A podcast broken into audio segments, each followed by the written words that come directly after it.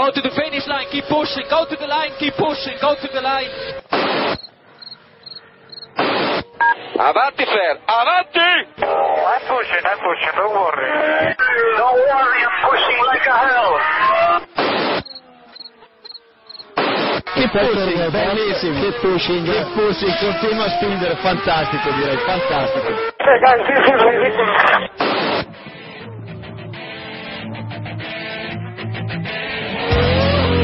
Comienza Keep Pushing, tu podcast de Fórmula 1.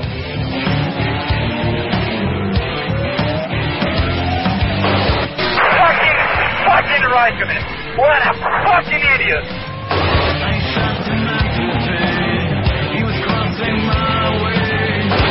Do you know how this is? This is fantastic.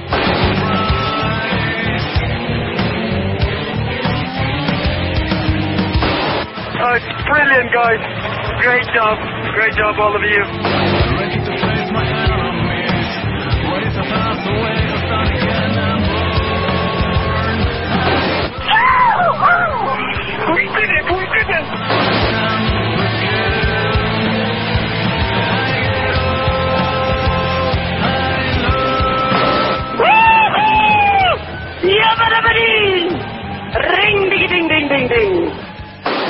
Bienvenido, estás escuchando Keep Pushing y grabamos hoy el episodio número 91 en el que vamos a repasar la victoria de Sebastian Vettel, la victoria número 30 de Sebastian Vettel, en el Gran Premio de Alemania de la temporada 2013.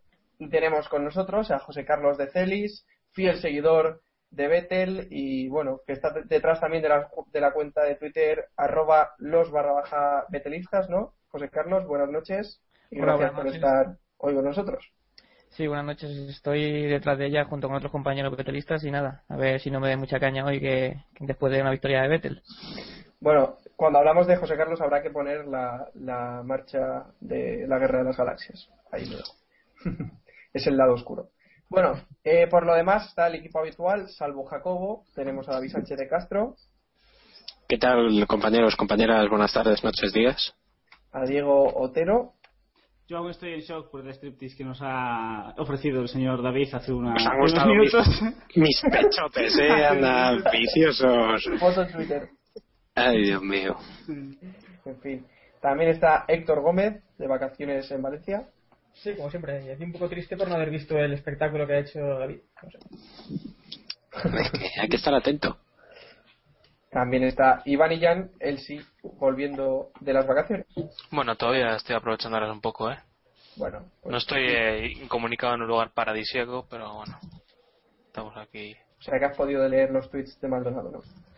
Sí, Lamentablemente. pues sí, ya me, me calentó anoche un poquito, pero bueno, cada uno, Lamentablemente sí. cada uno. Bueno, pues no vamos a malgastar ni un segundo porque como ya visteis el último episodio se nos fue un poquito largo, así que vamos a empezar ya a hablar del, del Gran Premio de Alemania, que como he dicho fue la victoria número 30 de Sebastian Vettel en su carrera, primera victoria en Alemania, curiosamente, a sus 26 años, a la misma edad con la que ganó Michael Schumacher en Hockenheim, fue con, con Benetton, curiosamente también con un motor Renault. Bueno, si empezamos con los mejores, pues toca sacar el nombre de Sebastian Vettel. Carrerón del alemán que dominó eh, de principio a fin el Gran Premio, hizo una salida muy buena, al igual que su compañero de equipo Mark Webber, y ya se puso líder y al final parecía que, que los Lotus podían, podían ponerle en problemas, pero no fue así, ¿verdad José Carlos? Sí, la verdad es que al final lo vimos un poco peligrar, eh, los betelistas vimos un poco el tramo final de la carrera con bastantes nervios y comentabas que Schumacher y Vettel lograron a la misma edad la victoria número 30 y bueno, Schumacher lo logró en el Gran Premio número 109 y Vettel en el 110, así que casi casi coinciden también en esa estadística.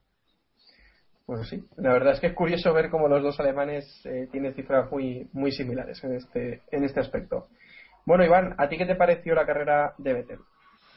Muy bien, no, no tuvo prácticamente ningún pero. Cuando se le acercaron los Lotus supo perfectamente gestionar el, la presión que le hacían, así que ningún problema. Yo creo que a veces se ha dudado de que Vettel podía ganar carreras parejo con otros rivales, pero vamos, en esta ocasión ha quitado, ha despejado las dudas de en medio con una victoria enorme, ¿no? Hmm, Efectivamente, Vettel volvió a sacar el mazo, ¿no? Héctor sería el titular.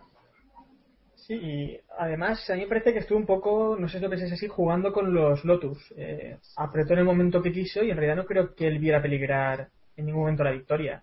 Eh, bien, bien la carrera y cuando se acercaba no veía que estaban un poco más cerca de lo que, de lo que le gustaría, apretaba y a pesar de la estrategia diferente que intentó Lotus con sus otros pilotos, no pudieron, no pudieron competir. Parecía que antes de la última parada parecía que sí que, que Grosjean o Raikkonen podían luchar por la victoria, ¿no? Podían poner en problemas a- yo- a Vettel. Yo no creo que. A ver, evidentemente la victoria de Vettel ha sido incontestable y, y, en fin, no, no es que sufriera demasiado. Pero al final de la carrera mm, no le vi tan sobrado como otras veces. Es decir, yo no, yo no creo que, yo no creo que eh, estuviera controlando a los, a los Lotus, sino que sencillamente, pues bueno, los Lotus también llegaron a final de carrera quitando Raikkonen, que Raikkonen llegó muy bien y creo que fue la, la mejor estrategia que, podía seguir, demostrando que la estrategia de Ferrari fue un poquito extraña, pero bueno, eso lo podemos hablar luego. Eh, yo creo que Raikkonen podía haberle ganado la, la carrera a Vettel si llega a durar dos, tres vueltas más. Eh, solamente había que repasar los tiempos. Pero bueno, Pero bueno. hay que recordar también que iba sin Kers, ¿eh? No, hubo, fue Sinkers durante un rato, pero luego sí se le, sí se le eh, volvió a activar. Pero bueno, sí es verdad que que durante hubo, eso es, durante un momento que, que estaba peleando sí se quedó Sinkers, que eso es elogiable, sí, sí. Pero en realidad, ¿veis la, la carrera de, de Raikkonen como la mejor estrategia posible? Eh, la Yo última... creo que. No. Eh, A ver, sí. eh, acaba. No, nada, que, que simplemente es que en la última parada en boxes metió eh, ruedas ya usadas y ya van, esas blandas ya van unas seis vueltas. No sé, yo creo que a Raikkonen le sobró esa última parada. Yo me la hubiese jugado, me hubiese quedado en pista. Teniendo en cuenta cómo, cómo trata los neumáticos, en especial Kimi, yo me hubiese quedado en pista y me la hubiese jugado a intentar aguantar ahí el máximo tiempo posible. Aún así, mi sensación es que esta carrera, lo decía David Plaza en Twitter, que esta carrera era, era de los Lotus y Vettel al final les ha robado la cartera, no sé muy bien cómo, pero para mí una carrera brillante del alemán que una vez más este año, cuando tiene la oportunidad, eh, saca siempre lo mejor posible, el mejor resultado posible. Yo estoy con, con, con Diego, perdón. Eh, yo creo que Lotus eh, tenía las manos a ganar esta carrera y al final no sé por qué no supieron dar con la estrategia con ninguno de sus dos pilotos. Yo creo que hicieron dos estrategias distintas y al final ninguna de las dos le funcionó. Sí, eh, justo en la, en la retransmisión se comentaba eh, que, que Lotus tenía, tenía dos cartas sobre la mesa, que podía jugar distintas estrategias y como bien dice Iván, al final ninguna de las dos fue, fue la, la acertada. Pero vosotros no, sí. ¿Vosotros no creéis que Kimi quizá hizo la, la última parada para cubrir a Alonso? Pregunto. Pero quizás Kimi no- puede ser, pero es que quizás Kimi si- lo que no debería jugar a cubrir a Alonso y lo que debería haber hecho es intentar ganar la carrera. Al final, si realmente Posible- posiblemente, pero a lo mejor también lo que comentabas de los neumáticos, es que tampoco sabíamos en qué condiciones iban a llegar los neumáticos del, del Lotus. Bien, es verdad Sí, pero- que, que es verdad que Kimi, o sea, si te tienes que jugar una carrera de este tipo con neumáticos usados y tal, apuesta por Kimi, eso sí. Pero Pero, ¿y si no sale bien? Es que Pero Kimi tampoco, aún no había entrado en sangría de tiempo. Se empezaba a perder algo de tiempo, pero aún no estaba. Pero no era una cosa, todavía no era una cosa sangrante. Y era un riesgo, realmente, si de verdad quieren, como, de- como están vendiendo, los que quieren luchar el campeonato, no pueden estar cubriendo a Alonso cuando lo que tienen que hacer es recordarle puntos a Vettel. Era una, Hombre, opor- yo- tenían una oportunidad de oro para sacarle, para intentar sacarle algún- algunos puntos al alemán. Y, y otra cosa y otra cosa es que los neumáticos que puso, como decía antes, estaban ya usados, que casi eran más peligrosos en realidad que, que utilizar los que ya llevaba e intentar llegar hasta el final. Porque al final, en la última vuelta, si hubiera durado unas vueltas, una o dos vueltas más, seguramente Raikkonen se hubiera venido abajo también. Sí, sobre todo pensando en, en que Vettel yo creo que no se le iba a jugar demasiado, a no ser que hubiera mucha diferencia de rendimiento entre ambos y que los neumáticos al, al tener menos combustible al final de carrera iba, iban a ser más fácil alargar la, la estrategia. O sea que yo creo que, que esa estrategia parecía fácil y ahí quizás sí que pecaron un poco de, de conservadores, ¿no? Pues sí, efectivamente iba a comentar lo que decía ahora Iván, que quizás pecaron un poco de conservadores con esa estrategia de, de Kimi y como ya estamos hablando de Lotus, no sé si queréis apuntar algo más sobre la carrera de Vettel, pero bueno, Si no, nos lanzamos a por Yo- la de Lotus. Me gustaría decir una cosa, Samu. Sí. Eh, uno de los circuitos que le quedaban por ganar a Vettel, bueno, eh, aparte de Nürburgring y Hockenheim, era Alemania. Eh, ahora viene Hungría, que también le queda pendiente, y luego le queda Austin, que son los dos que le quedan que le quedan y yo quiero lanzar la apuesta de que cuando acabe esa temporada solo le quedará Hockenheim. Ah, pero, pero ¿qué te juegas? Yo me he jugado el, el bigotón si Rosberg ficha por Ferrari. Juégate algo, hostia. ¿Qué Esto quieres? aquí. Juego eh, contigo unos- lo que- déjate, donetes, déjate ¿te vivo. vale? Venga, vale. Unos donetes, me parece correcto. vale. No se ha oído la apuesta, así que. ¿Qué, qué apuesta? ¿Qué apuesta? Yo le pago unos donetes al señor Sánchez de Castro. Si No, no, no, no, vamos a hacer, esto tiene que ser más divertido. Si, Va, a tope, ¿eh? Si, si pierdes la También, también se los pago a Jan, venga. José, si pierdes la, si pierdes la apuesta estás un mes sin comer donetes. No, no, oye, tampoco pillamos imposibles. Bueno, por lo menos se dice que invita a todos los miembros del podcast a donetes, así que. Correcto, eso está, está muy bien. Bueno, Sí, sí. y por último, antes de cerrar con, con Vettel, eh, ¿nos da la sensación de que este año está todavía más, más intocable? Lo hemos hablado ya, pero es que hoy repasaba las estadísticas y Sebastián Vettel eh, en la novena carrera del pasado año sumaba 100 puntos y en la de esta temporada suma 157. O sea, Hombre. 57 puntos más de los que llevaba el año pasado. Yo Y creo si- que y si tiramos hasta Alemania, un segundo, Sí, sí. que Alemania era la décima carrera del año pasado, porque estaba el Gran Premio de Europa, eh, llevaba 115 la décima carrera y ahora mismo lleva 157 en, en nueve carreras. ¿Y decías? decía que, que a veces, yo creo que a veces nos olvidamos de la edad que tiene Vettel. Al final tiene 26 años y es un piloto que, aunque ha ganado tres títulos ya de tres títulos, es un piloto joven que aún está en crecimiento y cada y estamos viviendo su evolución. Cada temporada es un piloto más maduro y que controla más todo lo que implica ser un piloto de Fórmula 1 y quizás como desde el principio casi ha estado peleando con los mejores pilotos de la parrilla, eh, casi dábamos por hecho que Vettel estaba pero si siempre hablamos que, eh, de que Alonso está ahora quizás en su mejor momento y en su plenitud, que está teniendo un gran ritmo y, a- y está en el momento equilibrado entre ritmo y cabeza, Vettel aún poco a poco está creciendo y, está cada, y cada vez lo estamos viendo más maduro y más, más fuerte y más seguro de sí mismo. Entonces yo creo que nos sorprende porque no somos muy conscientes de que, solo tiene 26 años. Sí, a mí como betelista no me, no me da miedo decir que me está sorprendiendo incluso a mí este, este 2013 de Vettel. Creo que está, como bien dice Diego, tiene un margen de mejora todavía. Y, pero claro, luego piensas que, que dónde está el límite con lo que está logrando este año sin, sin haber tenido en algunos momentos el mejor coche. Ha, ha dominado en todo momento y, eh, como decía Samu, ha llegado a, este punto de la temporada mejor que, mejor que el año pasado y mejor también que en 2010, donde también fue campeón. 2011 fue un caso aparte pero la verdad es que este año está siendo ha tenido carreras como Mona con la que fue más más conservador digamos y ha tenido todo tipo de carreras y está saliendo victorioso de todas ellas la verdad es que eh, hay cierta hombre, el mundial es muy largo pero hay cierta sensación de que, de que el tetracampeonato está, está en camino también creo una cosa y es que el, te- el tricampeonato que tiene Vettel este año le ha dado le ha dado más confianza y bueno está más asentado desde luego Y, y además es que hasta la anterior carrera recuerdo también que estamos hablando de que podía ganar el mundial algún Mercedes o al menos disputarlo. Y tras la carrera de ayer, bueno, creo que ya nadie sitúa a Mercedes ahí, mientras que sí que hemos visto que, que Red Bull sí que está yendo bien más o menos en todos los circuitos y está siendo regular. Eh, así que yo creo que sí, que ahora mismo no veo ningún aspirante al título que no sea Vettel con su tetracampeonato.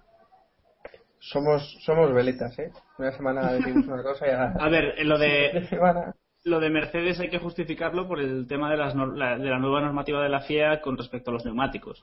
El, parecía un poco sorprendente, pero bueno, al final el control que ha hecho la FIA de lo que los equipos pueden hacer o no con los neumáticos ha acabado un poco con la ventaja que tenía Mercedes. Y entonces, claro, si Mercedes vuelve a ser un azucarillo, ¿qué nos queda? Eh, la, la- la gran estrategia de Domenicali y confiar en que Lotus, no sé, se saque algo de la manga. Es que realmente a día de hoy lo tienen bastante de cara, salvo que Ferrari reaccione.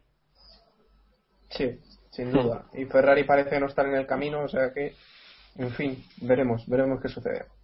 Bueno, quizás la alternativa podría ser Lotus, que también están entre los mejores este fin de semana, a pesar de que ya hemos hablado un poquito de ellos y en general hemos criticado la estrategia que llevaron tanto con Grosjean como con Raikkonen. La verdad es que el rendimiento de Lotus eh, pues eh, pudo sorprender bastante, sobre todo el domingo, ¿no? Tenían muy buen ritmo, estaban a la altura de Vettel y además con el problema de Weber, pues se colocaron los dos tras, tras el alemán. Grosjean segundo, sorprendentemente teniendo un ritmo muy bueno y sin que Raikkonen pudiera, echarle el guante hasta el final de la carrera. Y personalmente me sorprendió el ritmo de Grosjean, aún así sigo dudando de él y sigo teniendo la idea de que, de que puede quedarle poco en la Fórmula 1, pero dejando todo esto de lado, buena, buena carrera y buen trabajo de Grosjean, ¿no, David?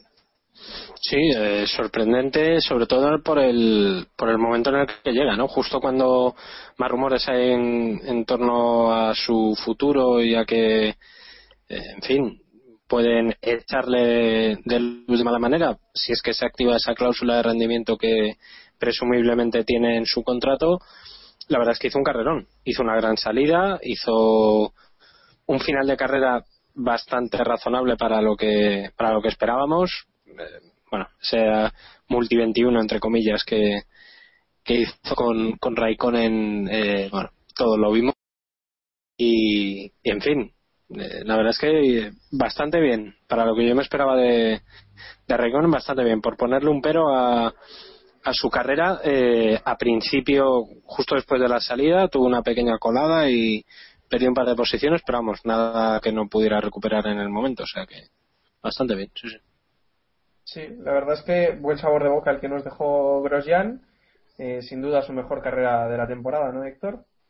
Necesitaba mi defensa de la semana pasada, ¿eh? Se ha notado que, que se siente ya más respaldado y... No, no, el alerón roto ese que hiciste por... Sí, sí. Sí, sí, sí. No, a mí me parece que, que estuvo muy bien Grosjean en ritmo de carrera y todo, y, y también Lotus, eh, como hemos comentado antes, en intentar ir a por Vettel con su cambio de estrategia. Al final no pudo ser, pero bueno, eh, había que intentarlo y también, como decía antes David, a lo mejor habría que haber sido un poco, una vida arriesgada un poco más e intentar ir con Raikkonen a, a por todo, pero aún así una gran carrera de, de Lotus, con buen ritmo. Lo que pasa es que yo creo que no lo vamos a volver a ver hasta dentro de algunas carreras. En Hungría no les veo a Lotus luchando y ya veremos en, en cuál más, pero, pero quiero decir que es un equipo que está siendo muy regular en todas las carreras. No le veo como aspirante.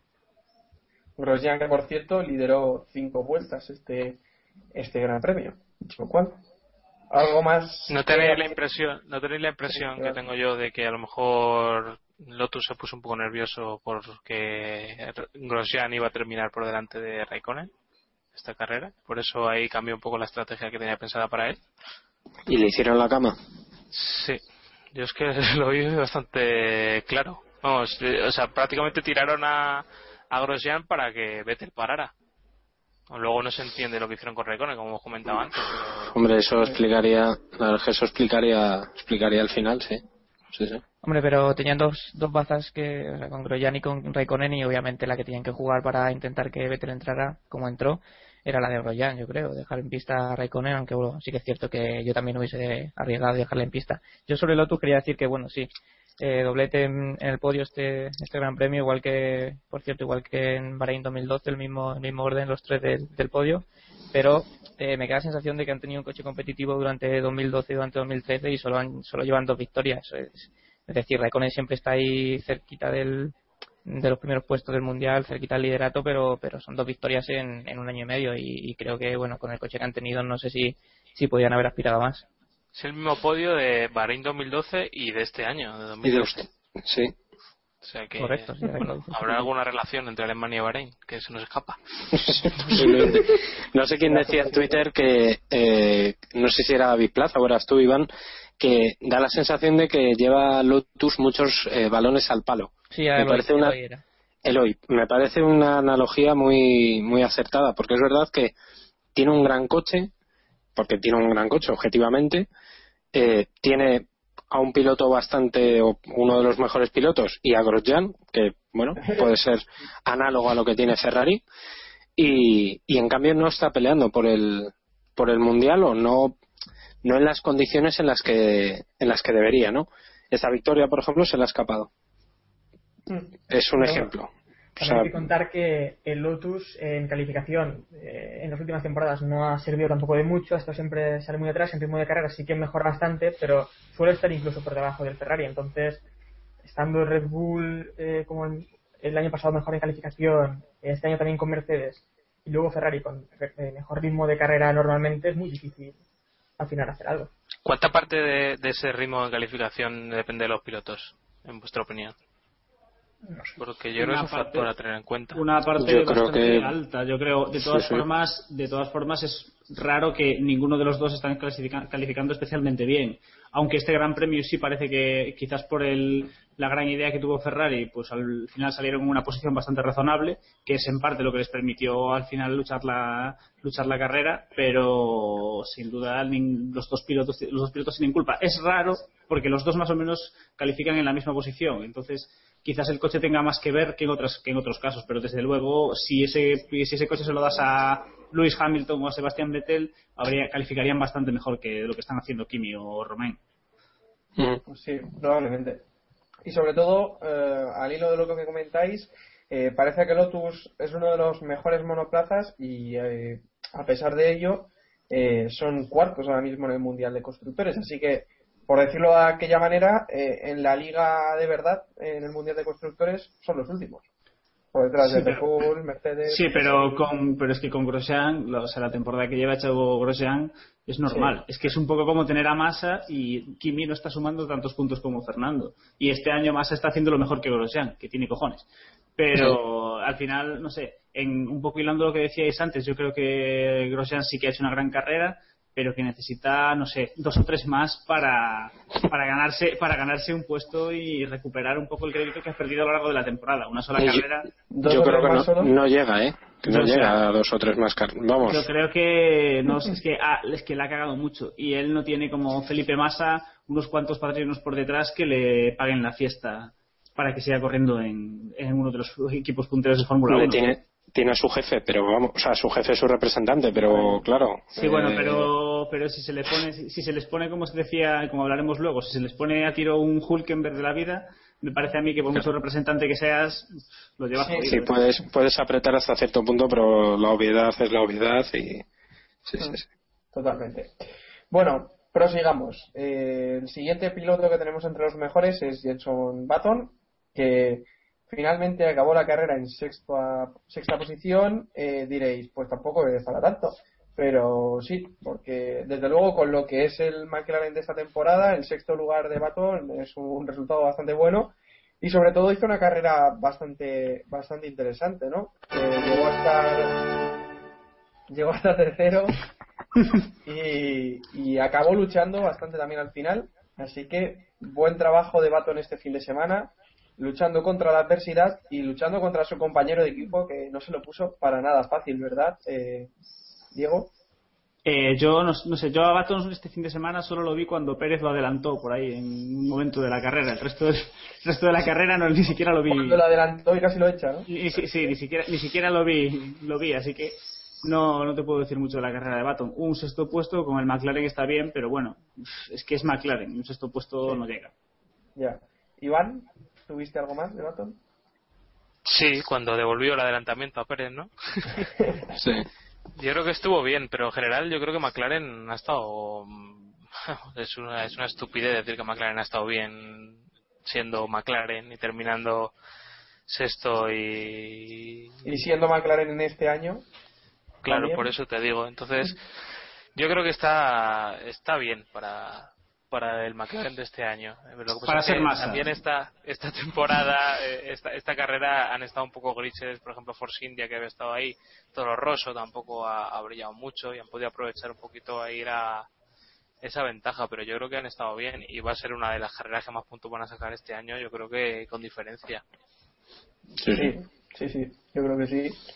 Porque- Yo me quedo, me quedo con una imagen que es quizá la de otro adelantamiento de, de Pérez a, a Baton rozando, bueno, rozando el palo, por, por seguir con la analogía de antes. Eh, no sé si hizo bien Martin Whitmars en decirle a Pérez que esperaba más de él y espolearlo un poco porque, vamos, sacó de pista a Baton. No, no fue, o sea, era o Baton se, no es que se dejara adelantar, pero era eso o, o caer o chocarse con su compañero y un doble cero según estaba la, la carrera les hubiera hecho mucho daño.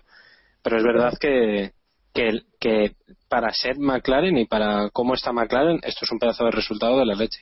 Y no creo que vuelvan a estar. Vamos, quedan 10 carreras, si no me falla la memoria. Eh, no creo que vuelvan a estar los dos pilotos en los puntos en más de 5. Pero una cosa, David, eh, también piensa que a McLaren ya qué es lo que le importa. Porque es que es lo que estamos comentando. ¿Cuándo vimos a McLaren ayer? En los adelantamientos, en estas luchas. Es que si no, McLaren no sale durante toda la retransmisión y al final eso también los sponsors. Hombre, sale con, con No. los dibujos animados de túnel, ¿no? Claro, los túneles, estos que estaban bien. Pues mira, pues ahora mismo a McLaren lo que le importa es el quinto puesto de la clasificación que tienen a 10. O sea, están sextos con 49 puntos y Force India está quintos con 59. O sea, la pelea hay y ahí hay millones en juego. Eh, la pelea es con Force India. Quedar con por... patrocinadores también les van a pedir pasta, ¿eh? Y al final se Sí, sí. y... Sí, pero que quiero decir que, que, vale, sí, eso está muy bien, pero a la hora del reparto tú coges y pones a Baton y a Pérez eh, a, a sacar puntos y oye, pues un sexto y un octavo en cada carrera que quede, pues está muy bien. Yo ya os digo que no creo que vuelvan a puntuar los dos que los dos pilotos de McLaren en más de cinco carreras. Me sorprendería mucho. Y una cosa también, hay que tener en cuenta la, la calificación que hizo Baton, que creo que le sacó unas 6 o 7 décimas a, a Sergio Pérez. Que, bueno, Según, eh, según dijo él, eh, me imagino que se referiría a la vuelta de la Q2. Vamos, dijo que había sido su mejor vuelta en años, que es Sí. sorprendente porque entró en Q3, bueno, razonablemente forzado, pero no sé. Y que os recuerdo también que la temporada pasada, en algunas carreras de principio de año, hablábamos de Sergio Pérez ya como un futuro campeón del mundo. Y ahora mismo está quedando por detrás de Baton, que no está en su mejor momento. Y la verdad es que Baton Eso te iba a decir, bien. que a Baton, Está- a Baton le queríamos retirar hace 15 Claro, días. claro. Yo le sigo queriendo, yo le sigo queriendo Yo le retirar. sigo queriendo retirar Yo le sigo también. queriendo retirar, eh, o sea. Retiremos. Para mí, para mí, para mí lo que ha hecho, lo que ha hecho no, no, no justifica. Ya, ya está, ya está bien. Mandamos Está- un puro paso a McLaren y esto está solucionado. Sí, sí. Son más de El fotocopias. problema, el problema, el problema es que si, si echan a, si echan a Baton, ¿qué se van a quedar? ¿Solo con Pérez? ¿O quién se va a ir a McLaren? Es que no, tampoco es una fácil, cosa, ¿eh? una- imagino que habláis de, de un- algún recambio. ¿Queréis meter ya ahí a Hulkenberg algo de resta? ¿Algún...? Por No ejemplo, sé, de Celis, ¿a quién metías tú en McLaren? no nos digas a Vettel que no es el... No, y tampoco de vale hacer la guarrada y decir que tú metías a Michibata, cerdo, que estabas pensándolo. Estaba pensando- Yo- me alegra que lo digas tú. A mí me alegra que lo digas tú porque, porque sí, porque la verdad es que estaba pensando en mi chivata. No, lo- yo quería decir que antes has- señalado que está por detrás de, de Force India en, el- en las o sea, mundiales juderías, pero es que también antes de esta carrera se, se apuntaba a que, a que incluso Toro Rosso podían adelantarle. Luego finalmente han tenido un, un fin de semana bastante gris y bastante oscuro, pero, pero incluso Toro Rosso estaba ahí acechando el sexto puesto que tienen. Yo creo que la temporada de, de McLaren, bueno, como todos sabemos, está siendo muy mala y no sé hasta qué punto el- la carrera de Baton se puede considerar buena teniendo en cuenta joder, teniendo en cuenta que, que McLaren, o sea, que sabe, sabe a poco. A ver, también hay que tener en cuenta el tema de la rueda de Weber, el abandono de masa, quiero decir, eh, bueno, un buen resultado que a lo mejor incluso no repiten, pero con comillas. O sea que en condiciones normales va a ser difícil que McLaren vuelva a cosechar un resultado como el Bueno, de- ellos dicen que van a conseguir una victoria, así que Sí, sí. no se han jugado al bigote. Importante. Ni los donetes, o sea que Y los donetes. pues sigamos. Bueno, en los peores tenemos este fin de semana a Mercedes, que yo creo que es el gran derrotado de este fin de semana. Imagino que estaremos todos de acuerdo en esta afirmación. Consiguen la pole el sábado con, con Hamilton. con Hamilton, sí, con Lewis Hamilton. Y Lewis. Lewis Hamilton. Eh, Rosberg se queda fuera de la Q3 por una estrategia lamentable y una decisión lamentable desde el box de lamentable de, del equipo que le hace marcar un tiempo y luego no le hace salir eh, mientras todos los demás están mejorando así que Rosberg que apuntaba a, a pole se queda en la Q2 Pero esto es entrenamiento, hombre. Para el año que viene, cuando se vaya a Ferrari, lo están preparando. Lo están curtiendo ya para, para el funcionamiento de Ferrari. para que se quede en la Q1, ¿no? Bueno, eh, dicho lo cual. Error gravísimo el del sábado, que también estuvo a punto de dejar a Hamilton fuera de. Por, por de eso, por eso iba a decir yo que en realidad eh, también tenía que haberse corrido un poco más esa vuelta, que, que al final Hamilton entró y, y logró y logró la primera posición simplemente por esto, para hacer una mejor vuelta en Q2 y no caerse ahí, que es lo que le ocurrió a, a Rosberg, que al final Claro. claro. tenido el otro su mismo destino.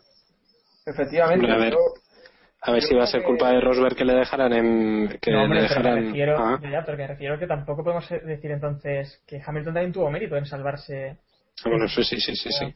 que consiguió esas dos décimas más, que al final es lo que separa uno del otro, de uno de quedarse en, Q, en Q2 y otro de conseguir la pole. Sí, eso es cierto, eso es cierto. Bueno, eh, José Carlos, ¿tú qué opinas del fin de semana de Mercedes? ¿Crees que podían haber luchado por la victoria? Sí, de hecho antes del Gran Premio creo que eran uno de los favoritos, aparte de con la pole del sábado y, y bueno, el propio Robert cuando se bajó del coche con un mosqueo terrible, por cierto, y aparte justificado, eh, tras la clasificación dijo que, esperaba estar en primera línea. Entonces, bueno, ellos esperaban un doblete en, clasificación y, y luego el domingo seguramente esperaban que, que le fuera mejor. Yo creo que son los, gran- los grandes perjudicados de este fin de semana y, ya te digo, antes de, no sé quién lo ha comentado antes, que hace eh, siete ocho días se les daba como, como principales candidatos a, a, bueno a luchar el mundial por con Vettel y bueno tras este fin de semana creo que han dado un paso gigante para atrás Sí, efectivamente. No te falta nada de razón. Y ciertamente eh, Hamilton también hizo una carrera pues bastante floja, ¿no? Se vio superado, salió bastante mal, o, o mejor dicho, salieron muy bien los... No, los mal, ¿eh? Sí, mal. pero también, también le ayudó que salieron muy bien los, los Red Bull.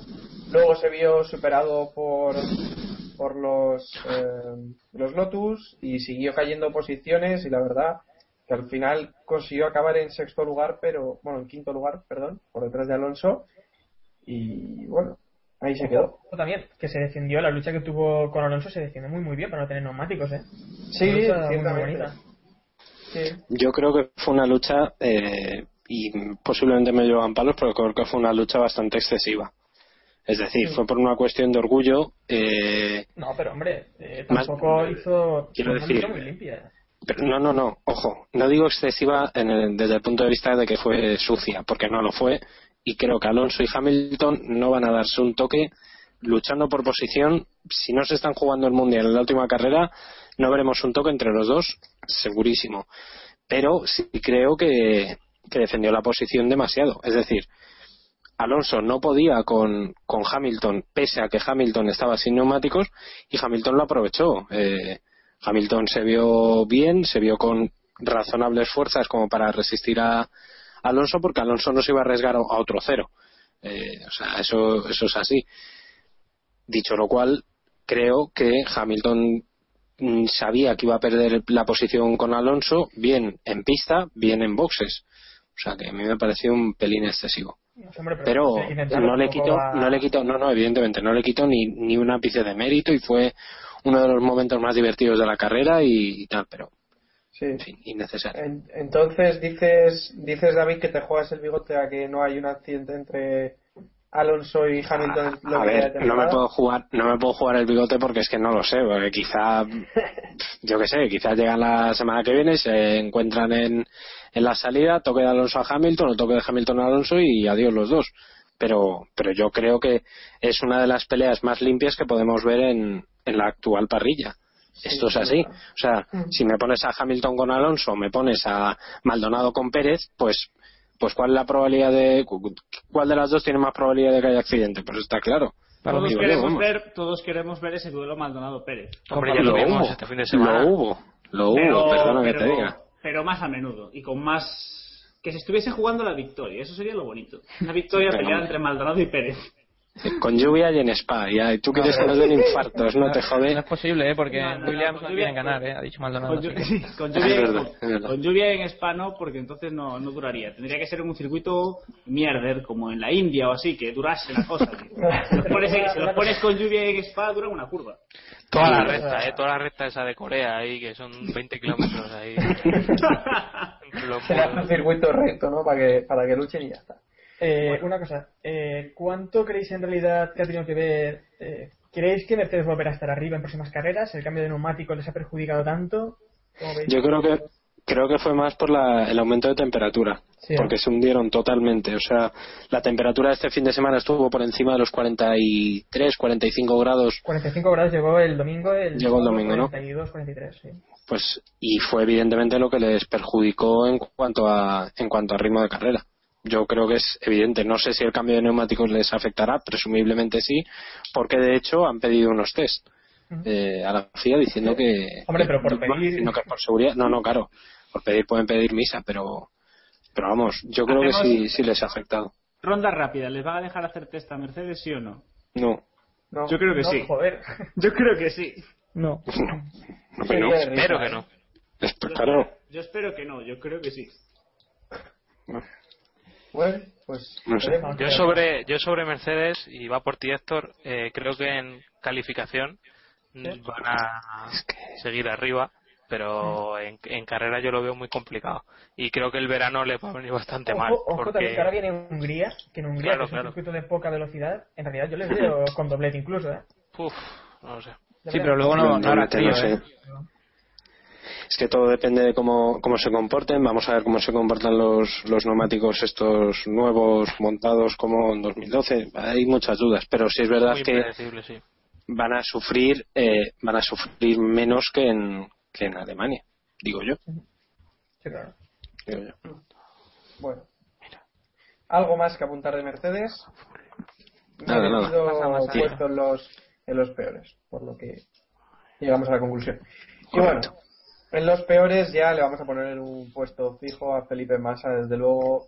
Bien. Menuda China, menuda China lleva de temporada, vaya años que lleva en Ferrari y desde luego si el equipo italiano quiere hacer algo la próxima temporada, de verdad. o sea, Tiene que verdad, renovarlo. Renovación. Masa renovación. No puede seguir un año más. Es que no puede seguir un año más. Es que no se puede justificar de ninguna forma. Palos a masa, bien. Sí, Ya vale. venga, David, empieza con ese trompo que hace Felipe Massa y que No, eh, sí, le deja más que carrera. más que el trompo, más que el trompo, yo me quedo el por qué eh, eh, por qué se le caló el coche, que es, es una estupidez. Se le caló el coche porque metió eh, en lugar de reducir, o sea, es que es de, es que es de autoescuela. Que también hubo otro piloto futurible de Ferrari que cometió un error de, de autoescuela. Eh, caló el coche cambiando de marcha. Es decir, iba a arrancar y en lugar de meter primera metió otra marcha o algo así, se le caló.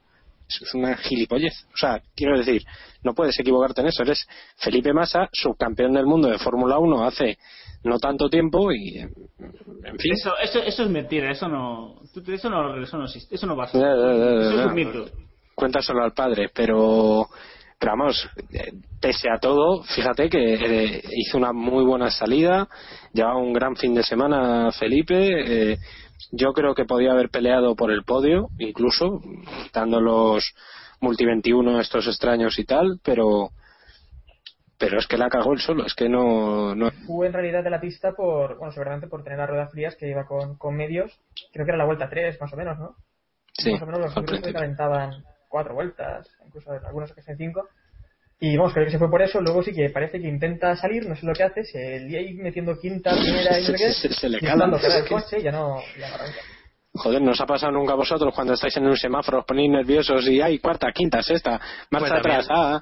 Pues, Eh, también es normal porque tenéis que pensar que Massa ha llegado este año a Ferrari, ¿sabes? O sea, no tiene experiencia. Bueno, en eso esto. es- claro, sí. En fin. Sí, efectivamente. Pobre, pobre chaval, hombre, os metéis con él solo porque tiene mala suerte. Porque brasileño, tiene, tiene mala suerte, tío. Y como los indios no pagan, pues os metéis con él. Recordemos que los Fórmula 1 llevan sistema anticalado, ¿eh? que eso en el semáforo a mí no.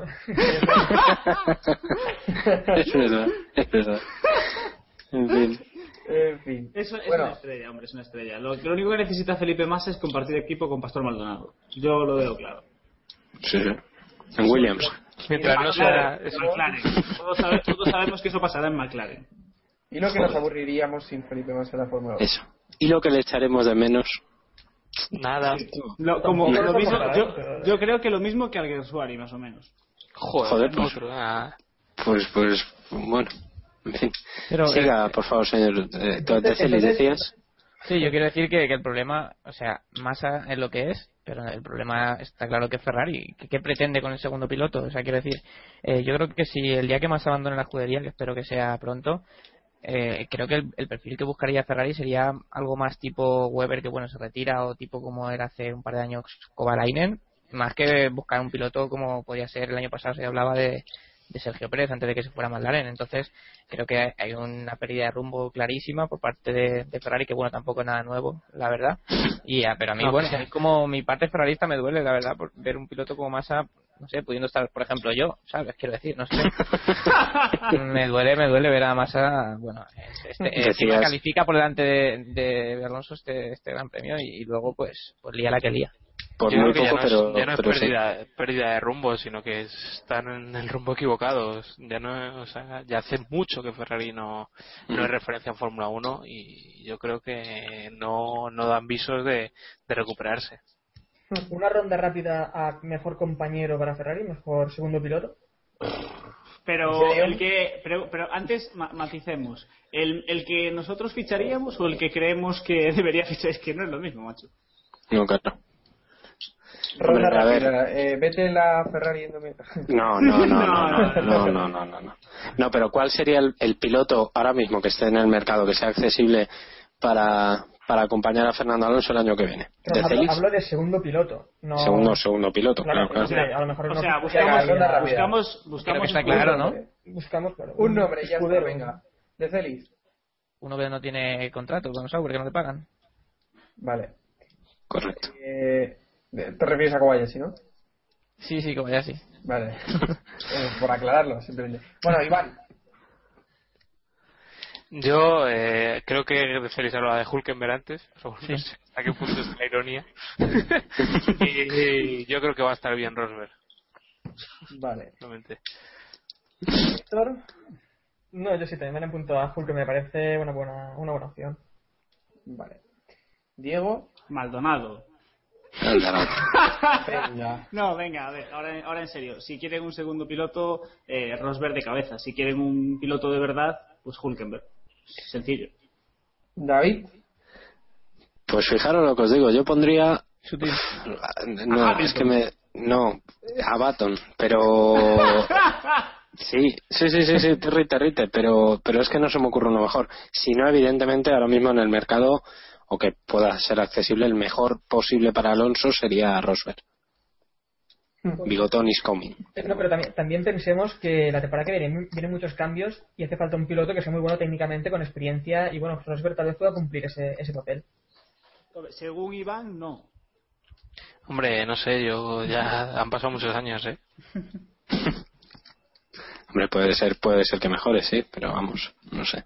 Sí, Yo todo creo que. Rosberg, Rosberg, a ver, eh, ahora mismo, más que nada porque está en ese punto Calzonazos. casi perfecto. Sí, porque no, no, o sea, yo creo que podría hacerlo, podría hacerlo bien, pero no sé Y tampoco. sobre hasta qué todo porque porque está disponible porque básicamente Mercedes está haciendo todavía más de lo que le harían en, en Ferrari, yo creo.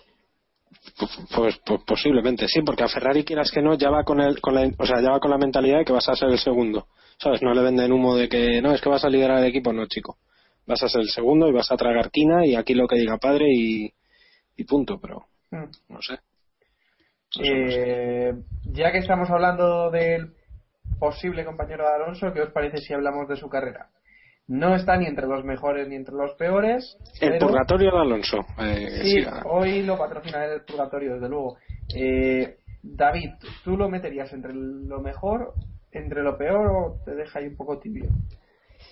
A mí me deja muy, muy fría la carrera. Eh, la estrategia creo que lo dice todo. O sea, la estrategia que tomaron el sábado fue si cuela, cuela. ¿Sabes? Y si no, pues bueno, pues a ver si, si suena la flauta. Y es una estrategia que evidentemente no funciona. Yo creo que si hubieran salido con, con blandos, posiblemente hubieran quedado igual. O a lo mejor un puesto por encima, un puesto por debajo. No creo que hubiera variado mucho y la carrera de Alonso estuvo bien, no cometió errores, no tal, pero tampoco fue un carrerón como, como vimos en, en anteriores grandes premios. Rozó el podio, pero sin más. Y creo que la, su frase de eh, el podio era un premio excesivo para lo que habíamos hecho este fin de semana lo dice todo. Mm. O sea, Sí, A ver, que te eh, deja... en realidad también pensemos que Ferrari está pensando en, y Alonso están pensando en el título en realidad, aunque esté ahí ya bastante lejos, pero claro, ellos se veían más o menos que iban a estar luchando con Lotus. y sabían que en realidad por ritmo de carrera Lotus eh, les iba a ganar. Buscaron una estrategia un poco extraña para, para no sé lo que intentaban hacer.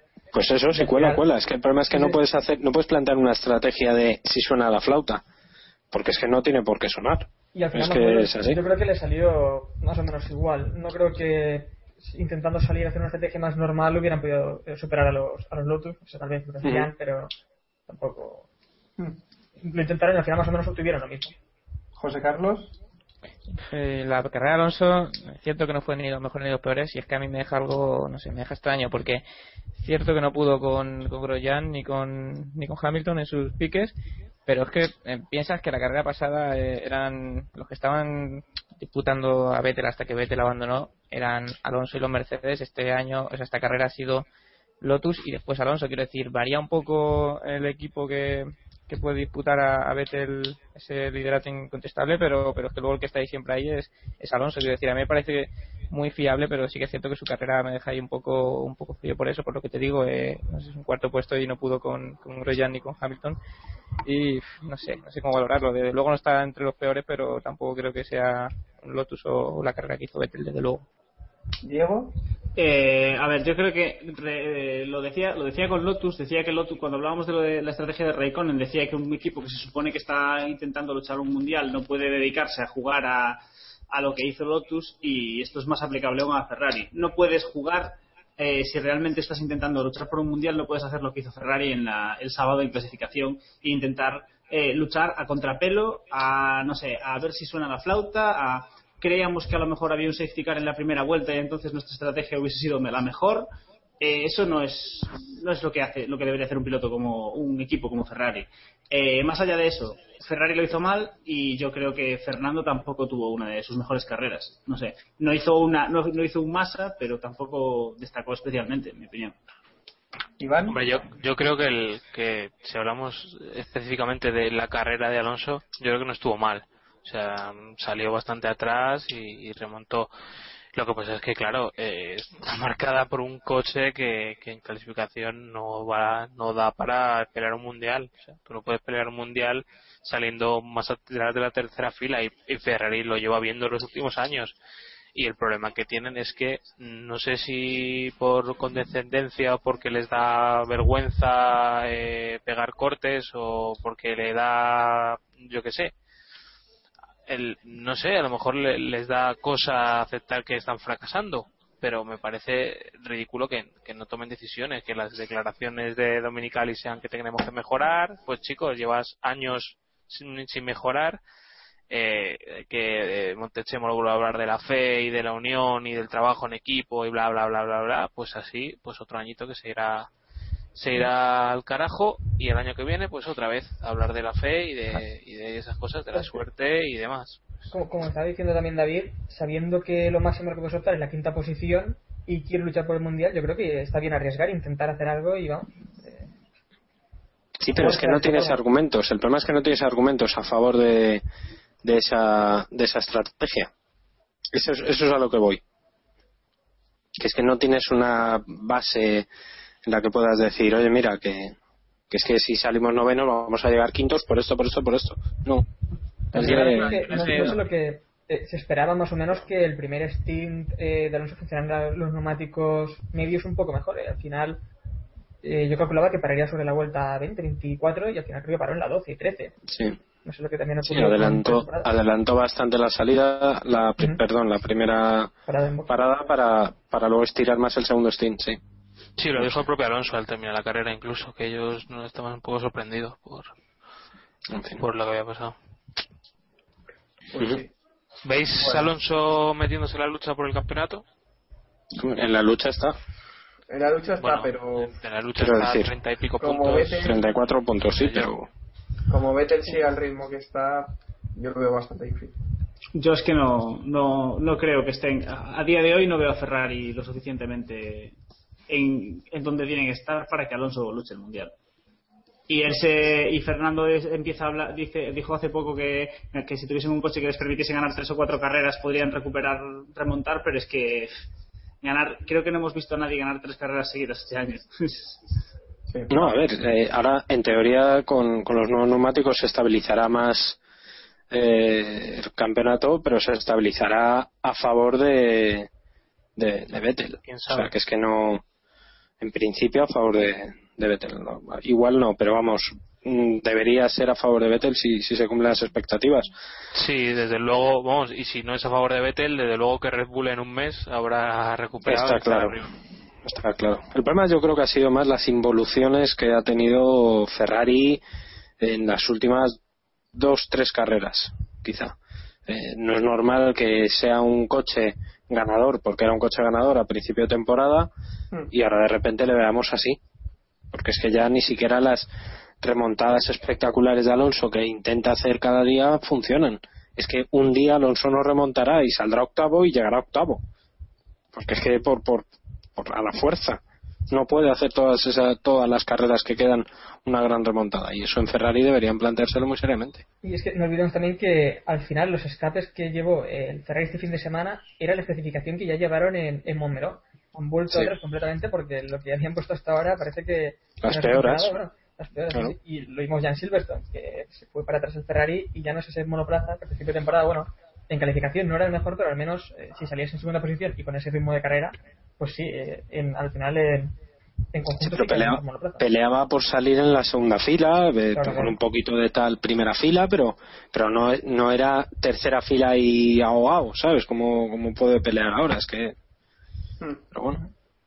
Bueno, pues si os parece vamos a dejar ya la carrera de Alonso y el asunto Ferrari y comentamos brevemente otros asuntos de la carrera como fueron la rueda que se escapó después del pit, lane- del pit stop de Weber, perdón, y que acabó impactando a un cámara que por suerte pues está fuera de peligro y simplemente tenía varias costillas rotas y creo que el hombro dislocado.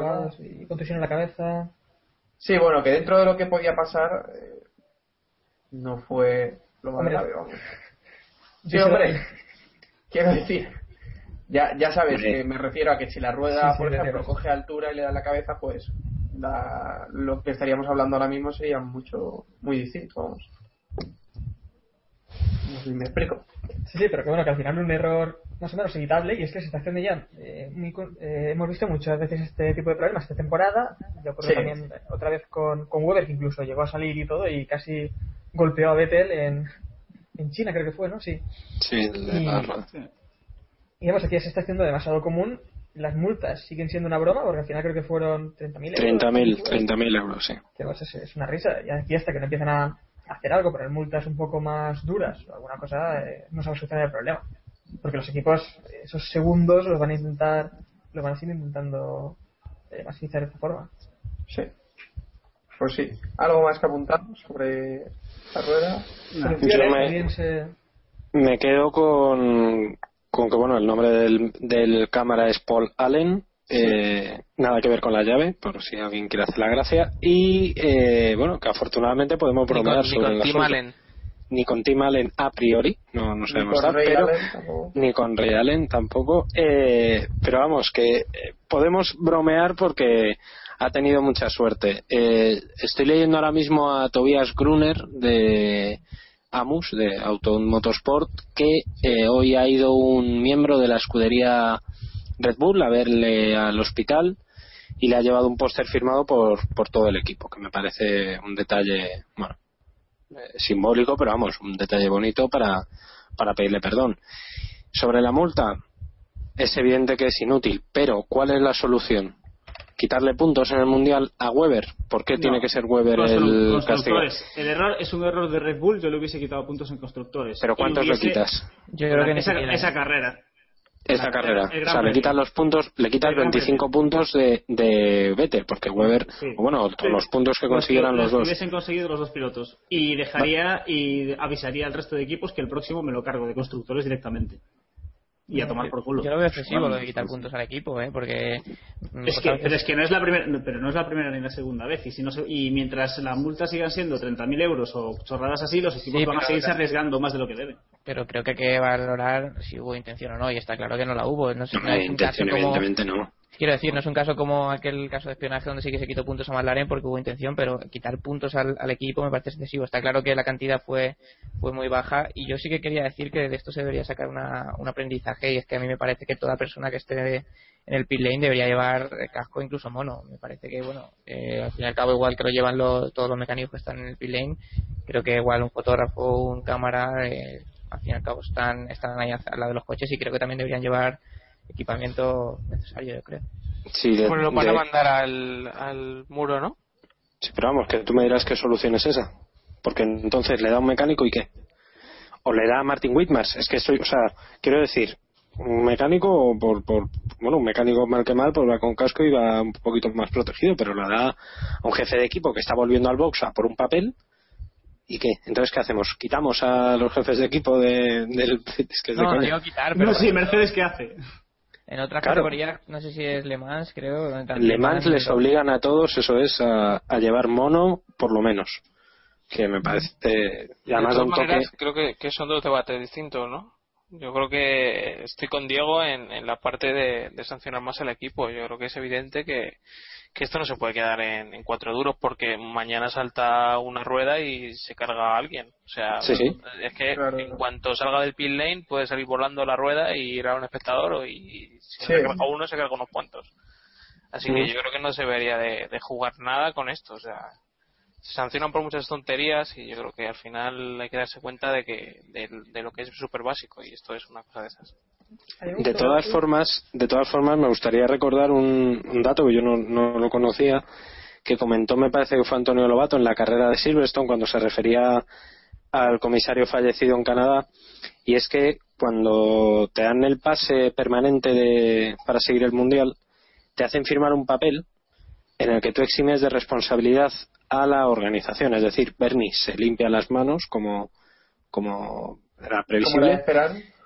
Pues Eso es. E- y en el que tú asumes que el te vamos te vienen unas frases y tal y tú asumes que, que bueno que el motorsport es un que vas a un circuito que es una situación peligrosa que puede suceder un imprevisto que hagan peligrar tu vida es así de duro, es así de heavy, pero tú lo firmas. Es decir, toda persona que entra en un circuito de Fórmula 1 y va a estar al lado de un box asume ese riesgo, entre comillas. ¿Vale? Que es evidente que ese riesgo habría que minimizarlo y eh, poner todos los medios posibles para que para que eso no pase, sí, pero mm, quiero decir que también entra en el juego, entre comillas. No, no quiero, evidentemente, quitarle hierro al asunto ni, ni tal, pero también hay que entender que, bueno, que si tú estás en un box y, pasa eso, no sé, a mí me vino a la cabeza ayer, por ejemplo, eh, cuando se incendió el motor, el box de Williams el año pasado, y si llega a pasar algo. ¿De quién es culpa? ¿Qué hacemos? ¿Le quitamos puntos a Williams? Pues, ¿sabes? Pues, pues, pues se ha incendiado, se ha incendiado. Pues esto fue un error, pues fue un error de un mecánico, pues ¿qué le vas a hacer? ¿Sabes? Que es verdad que habría que castigarlo, por lo menos para que estuvieran un poquito más espabilados, sí, pero Sí. O sea, alguien comentaba, alguien comentaba en Twitter a raíz de todo esto que a lo mejor una solución sencilla entre comillas sería recuperar los repostajes durante las paradas para así evitarnos que los neumáticos tu- que los mecánicos tuviesen tanta presión con el tema de cambio de ruedas y la verdad es que desde que se han eliminado la- los repostajes es rara la carrera en la que no vemos algún problema con alguna rueda suelta Claro. o historias similares si, no ten- si no tenemos una manguera y fuego, ¿sabes? Es que- Yo creo que es mucho mejor. es que tampoco, o sea, quiero decir, sí, es una solución que arreglaría lo de los, sí, pero es, pues eso, arreglaría lo de los neumáticos, pero te encontrarías con mecánicos que si la manguera no sale, que si no sé qué, si no sé cuántos, que si me llevo la manguera arrastrando, en fin, que es fácil, o sea, no sé. Que al final es un asunto difícil, pero que, que se tiene que actuar de una vez, porque por suerte no tenemos que hablar de un fallecido, pero perfectamente podríamos hablar de un fallecido hoy, después de que esa rueda se vaya se vaya Ujú. suelta como se fue. O sea que es algo que, que se tiene que sancionar duramente, no sé de qué forma, si le duele más a los equipos los puntos o bien una multa económica fuerte, así que bueno, en fin, que esperemos que esto no caiga en saco roto, en saco, saco ro- roto, lo diré. Bueno, eh, otro de Eh, las- no, yo quería decir una cosa. Que Vale, venga, el el- último. Que no simplemente he visto una, una opción que sí que me gustó mucho para, para este para este caso lo comentaba Andrea en F1 Revolution y es eh, una sanción al sí una sanción en el pit stop. Eh, que sería por ejemplo pues el equipo que falle por ejemplo levantando la piruleta antes de tiempo apagándose una antes de tiempo por ejemplo como vimos también el otro día o cuando se escapa una rueda poner por ejemplo un tiempo mínimo para la siguiente carrera en los pit stop de decirles O- en la próxima carrera no podéis hacer un pit stop de menos de 4 o 5 segundos algo así es bueno es una sanción que en realidad es grave para el equipo y, y ya lo miraréis un poco más en las- No, por eso hay, hay equipos que sería no sería sanción, ¿no? Es como cuando bueno, sancionan con sí, cinco sí, posiciones a, a Chilton, ¿no? Sí, no vale para mucho. Hombre, pues entonces miras la media de, de tiempos que ha hecho el equipo Exacto. y le sumas Eh, eh, segundos o alguna cosa así. Pero me parece una que, un poco... que la gente lo entenderá fácil. Me parece una sanción que está que en realidad está bastante, está bastante bien. Bueno, yo veo más fácil lo del drive-thru, pero bueno. Pero sigamos. Otra de las imágenes curiosas No, hombre, pero es que drive-thru le fastidia la carrera también al piloto. Bueno, forma- No, pero es que el, es que el piloto Es es, que el parte, piloto del, es parte equipo. del equipo, Sí, claro. pero es que es una un cosa- juego de equipos. Estamos hablando de que le sumas ya ahí 20 segundos. Con un poco menos. Ah, pues mala suerte. pues, pues que se hubieran espabilado la parada. Haber apretado la rueda. Claro. No me parece justo, ¿eh? No sé. Que si, si, no, si justo no es, pero es que el problema es que tiene que haber un castigo serio. Vale, Para que por lo menos- A ver, tampoco, Samuel, tampoco un momento, pero que esta carrera, en esta carrera próxima, ahora eh, a Weber le jodieron otra carrera y ahora me quiere decir que en la siguiente tiene que tener un drive también. No, no, no, yo decía en la misma carrera. La misma Ya, pero carrera. entonces los, los pilotos que se quedan ya retirados en esa misma carrera, ¿qué les haces? Bueno, pues. Pues para la tendría que Ya, Estudiar, claro. es muy duro. Pierdes dos carreras ya por un error. Bueno, Pues tío, ya pues no cometas errores, macho. Ya verías Claro, cómo se, se espabilan. No sé. Eh, Claro. eh, es justo que una persona pierda, bueno, se rompa tres, tres costillas o dos costillas. Hombre, pues buscando solución. o que pero- pueda perder la vida, pues. Entonces, eh, que el equipo haga lo posible para evitar esos errores. Es- es- esa es la solución. Claro. Al final esa es la solución. O sea, es que no hay más. Así que, bueno, dejamos el asunto. Nos vamos a comentar por último eh, la caída del monoplaza de, de Bianchi que puso punto muerto después de tener una parrillada interesante en su motor. Eh, y el monoplaza empezó a caerse cuesta abajo y cruzando la pista. Otra situación bastante peligrosa que por suerte se quedó en una anécdota, ¿no? José Carlos. Sí, gracias a Dios fue una, anécdota solo y que dio lugar a, a tweets ciertamente divertidos. Yo mismo puse que iba más rápido hacia atrás sin piloto que, que con Massa, por ejemplo, el Ferrari. Hubo también quien comentó, no sé si fue Sánchez, no sé quién fue el que lo retuiteó, que había una foto que decía que incluso va más rápido que... Que Chilton, sí. Sí. Sí, sí. Bueno, al menos nos, nos hizo sonreír un rato, que no fue... ¿Se sabe la razón de... Perdona si Mm. está un poco desconectado. No, yo la verdad es que no. Creo que fue no porque lo lo puso en punto muerto, ¿no? En- Sí. No, no, no, no está tan claro. Sí, evidentemente en punto muerto estaba en neutro, que es que está, Neutro, pero sí. no está tan claro, o sea, no es tan simple poner un coche en punto muerto de Fórmula 1. Sí, lo puede hacer el comisario también. Por eso digo. Pero, pero vamos, en principio, por lo que lo único que pude leer, lo leí en Foro Coches, o sea que tampoco creáis que la fuente es muy útil, yo por Ah, lo ¿tienes menos lo cuenta? admito. Yo no. Eh, fue eh, fue que al, al arder el coche, al salir ardiendo, afectó a la caja de cambios y se, se puso, digamos, en un modo de seguridad que es en neutro. Entonces, muy pues, oficial esa... quiero decir, yo la fuente os digo cuál es, no pasa nada. No, pero bueno, que suena muy a excusa, ¿no? Ah, bueno, sí, sí, sí, sí, no, eh, el muerto a otro. Evidentemente, pero vamos, que esto es lo que decíamos, esto es lo que decíamos de La rueda. del el error de el error de autoescuela. Todo el mundo sabe que si tú aparcas cuesta arriba tienes que dejar mínimo primera y, Pero y el freno una, mano. Una cosa, una cosa Pero- David, si, Cuando si está ardiendo, yo no me espero ya a poner que recordar Bueno, cuando, sí, cuando que- salió Giuliani, que el coche estaba ardiendo y, y bueno, sí, sí, sí, sí, sí, sí, no, evi- evidentemente sale ardiendo pues se le quemaba el culo. Si lo hubiéramos hecho todo le daban por culo al coche, pues eso es así. Pero pero vamos, que Yo estoy viendo el vídeo que acaba de poner, de que acaba de comentar, bueno, de compartirlo de Héctor, que no había visto esta toma. Cuando está haciendo Moonwalker el coche, que el primero que pasa es Vettel, ve un, un Red Bull, no sé si es Vettel el primero que pasa o no. no puede caído. ser, puede ser. Sí, sí, no, pues se podía haber liado pardísima. O sea, no sé, a mí me vino. a- Luego pensándolo, podía haber pasado la de Brasil 2004, 2003, 2005, no me acuerdo. La de. Si le, si le llega a tocar a Vettel, José, ¿tú considerarías que habría que sancionar, no? Con, a, a Bianchi o no? Yo, según vuestro, vuestra teoría, quitaría todos los puntos a Marusia, quitaría a, a los comisarios. Posiciones. bueno, y, le daría también un, un stop and go, bueno, un drive-thru a, a, a- bueno, a Pick y a, y a Chilton, a los dos. No, no, no, a la- y a los, a los Ferrari. Que Bianchi, a los Porque Ferrari, pasa por que Bianchi es también. piloto Ferrari. Ah, vale. Bueno, veo-. Es que veo que pasa un Red Bull, pasa un, un Lotus y luego no sé qué pasa No, también. no, que se podía haber liado parda. Yo, o sea, entiendo que sacaran el, el, el safety porque era realmente peligroso. Sí, sí, o sea que...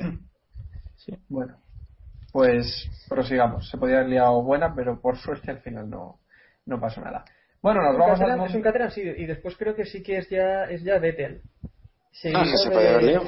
seguido de, debe ser eh, Grosjean en ese momento. Bueno, lo dicho, vamos a repartir los puntos. Si queréis, le podéis dar el menos uno a Bianchi o a su monoplaza, el que creéis que fue más lento, así que nada. Eh, si queréis, os doy tiempo a que penséis los puntos y No, están repasamos pensados, dale. los de Jacobo, que nos los ha enviado por si acaso, que le da tres puntos a Vettel por ganar una carrera que parecía clara para Lotus, dos puntos a Hulkenberg por hacer grandes adelantamientos en pista y puntuar con ese coche Sin cobrar. y sin cobrar por y uno para Grosjean por reaccionar a los rumores sobre su futuro, aunque ha desperdiciado una gran oportunidad. No Menos limitas para- a Jacobo. Hacéis un doblaje Sí, sí. de mierda, o sea, pero vamos. Y menos Peor uno que para Barça. Anda, no. mío es está. todavía que el de Iván. Bueno, por demostrarnos que en plena recta también se puede hacer un trompo. Ahí quedando los puntos. Bueno, eh, Iván, sé que tienes los puntos, así que adelante. Van tres para Vettel, dos para Grosjean, uno para Hulkenberg y menos uno, y a lo mejor es muy personal esto, pero para Maldonado. No, no, está muy bien que le des menos uno a Maldonado. O sea, Pocos me parece. sí. Sí. Vale. Eh, José Carlos, te apunto los tres a Vettel, ¿no? Obvio. Dos es daría a Grosjean, que le robaron, bueno, no le permitieron ser segundo. Y le daría uno, aunque parezca raro, a Weber. Es cierto que luego el safety car le permite ponerse a la cola, pero bueno, iba último y acabó séptimo. No me parece mala carrera. Sí, también ¿Y hizo una, uno? una buena salida y demás. Que- Una buena carrera, cierto. Y el menos uno a Felipe Massa, obviamente. Eh, Iván. ¿Te lo vuelvo a decir? Otra, o- otra vez. Vale, De no, Sam- de Sam- de no. Samu. Perdón, perdón. Venga. Jacobo, venga. Yo, pues clavo casi los, los puntos que ha dado de Celis, tres puntos a Vettel por motivos obvios, dos puntos a Raikkonen porque me parece que pese a todo eh, hizo una, una gran carrera, sinceramente. El uno se lo voy a dar a Weber más que por, por la remontada, por la gran salida que hizo y porque creo que podía haberle disputado, sinceramente lo creo, podía haberle disputado la victoria a, a Vettel y el menos uno a masa porque no se puede trompear al final, la lías con el cambio, eh, me voy al bar, o sea, quiero decir, no, no se puede todo eso. Vale, mierda, pinchalo, palo. Héctor. Continúe. Eh, le, toca, le toca Iván, ¿no? Creo. Vale. A ver, tres puntos para Vettel, eh, dos puntos para Grosjean, que también recordemos que es la segunda carrera en la que le dicen que tiene que dejar pasar a Raikkonen, y un punto a Baton también por la calificación que hizo y que con ese hierro pues is faster than you. sí y el menos uno pues para Massa que ahí creo que estamos todos de acuerdo Vale. Y por último, Iván, digo, digo. Eh, tres puntos a Vettel porque, porque, porque hizo una carrera perfecta, dos puntos a Grosjean porque por fin ha hecho una carrera en condiciones, un punto a Kimi porque le faltó la victoria pero hizo una gran carrera y Oh. menos uno a, y menos uno a Massa porque porque es Massa, así que no, no hay más. Espera, Diego, tú no puedes darle puntos a Raikkonen. Verdad, Samu. te tenemos baneado, te tenemos baneado, sí, sí, sí, Venga, sí. Dale el punto a alguien. Dale el punto no, a no, otro. no. Que no, que no. Que no, que no. Vale, pues a Roscoe. Vale, pues dale el punto a Rosco, pero no vale, a Raikkonen. Vale. Se lo apunto a Rob. eh, no estuvo Rosco no vale Me da Es igual. verdad, no estuvo Rosco, no vale Rosco. Se lo puedes dar a otra mascota. Venga, A Sanson. no, a Sutil. A ver, Flori padre. Joder, qué A ver, cabrón. Es sutil, pues ahora, dale los puntos a sutil. No hizo mala carrera, ¿eh? Para ser sutil. Vale, pues os apuntamos a Sutil. Y. Lo vais a digo- Va, a ganar, va a ganar el mundial, Sutil. Sus vais cagar ya con el mundialito. Bueno, y yo le voy a dar los tres puntos a Vettel, dos puntos a Grosjean, uno a Baton y menos uno a Val- Maldonado. En otras porras, otros deportes, tenemos la Liga Castrol, que tenemos ahí organizada, nuestra Liga Keep Pushing, que sabéis que podéis participar a través de nuestro blog, que es keeppushing.wordpress.com. Tenéis a la derecha un banner que os envía directamente a nuestra liga. Tenemos a Avi Condado como líder, ha subido una posición y ha hecho que perdiera el liderato Mikel G. Tercero está RST Competición. Y bueno, hay destacable también el séptimo lugar de José de Celis, que nos acompaña hoy. Así que, Que defiende la bandera de Pu- país. ¿Puedo decir una cosa? Bueno, aparte de la bandera que me parece lamentable, que no me ponga la de Italia, digo la de España, perdón. Sí. Eh, eh, quiero decir, yo aposté hace en la carrera de Canadá y, y desde entonces se me ha olvidado totalmente el Castrol y, y está lo mismo. Y funciona. Sí, es sí, sí. Eh, vale, me había puesto lo mismo para Canadá, para Silverstone y para, y para Alemania. Y bueno, mm, es un acto de sobradez. Bueno, en realidad es porque se me olvidó, pero eh, que es un acto de, de valentía y ahí estoy, séptimo. Es como, es como Ferrari, ¿no? Sí, yo me dejo ir y... Las mismas evoluciones. Sí, sí. Pues eso. Y el resto de los miembros del podcast eh, tenemos a, Esto ya no tiene gracia esto, desde que tenemos tenemos a Héctor que cae del top 10 al puesto 12 y Bueno, bueno, tampoco tanto, ¿eh? No no bueno pero nada, has caído del, po- del pues, sí o no esto es así Sí, sí, eh, creo que he tenido dos Pues, posiciones eh, o por ahí, tampoco... no no pero esto es así Descalabro, yo lo diría. descalabro o sea ya no entras en puestos de UEFA esto es así tendencia, es la tendencia, que llevo varios grandes premios que desde aquel test de Mercedes no... Deberías apuntarte a Intertoto, por si acaso. Sí. No vaya a ser. Luego tenemos a Samuel Cerrato en la posición 42, que pierde eh, tres puestos también, División.